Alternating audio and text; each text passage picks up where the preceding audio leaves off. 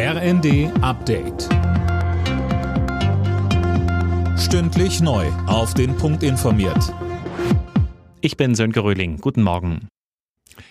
Mitten in den Sommerferien warten über 130.000 Passagiere heute vergeblich auf ihren Flieger. Seit kurz vor vier streikt das Bodenpersonal der Lufthansa. An den beiden größten deutschen Flughäfen Frankfurt und München hat sie fast alle Verbindungen gestrichen, was für reichlich Unmut gegenüber der Gewerkschaft sorgt. Marvin Reschenski von Verdi verteidigt im ersten aber das Vorgehen. Jetzt ist es ähm, notwendig, ein deutliches Signal in die Reihen der Beschäftigten zu senden, dass Entlastung ähm, kommt, dass neues Personal kommt. Das ist mit den heutigen Vergütungen der Lufthansa nicht möglich. Wenn wir wollen, dass der Luftverkehr von morgen wieder läuft, dann braucht es jetzt Investitionen. Von heute an kommt noch einmal weniger Gas über Nord Stream 1 nach Deutschland. Der russische Energiekonzern Gazprom senkt die Liefermenge auf 20 Prozent.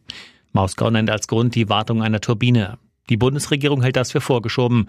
Wirtschaftsminister Habeck sagt im ersten. Wenn man sich die letzten Wochen und Monate anschaut, gibt es eine klare Strategie. Die Farce um diese kanadische Turbine spricht da eine eindeutige Sprache. Es wird alles politisiert und Absprachen werden nicht mehr eingehalten. Also eine klare politische Linie aus dem Kreml. Bis zu 14 Milliarden Euro pro Jahr will der Bund in die energetische Sanierung von Gebäuden investieren. Das sieht der Wirtschaftsplan vor, der heute beschlossen werden soll. Wirtschaftsminister Habeck räumt zwar ein, dass die Fördergelder pro Projekt etwas sinken, dafür sollen aber mehr Menschen profitieren. Auch wenn Tesla-Chef Elon Musk die Übernahme von Twitter abblasen will, lässt der Konzern seine Aktionäre Mitte September darüber abstimmen.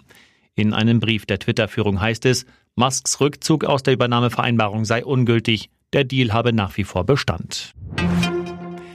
Ohne Gegentor im Turnier gehen die deutschen Fußballerinnen heute ins EM-Halbfinale gegen Frankreich. Anstoß ist um 21 Uhr.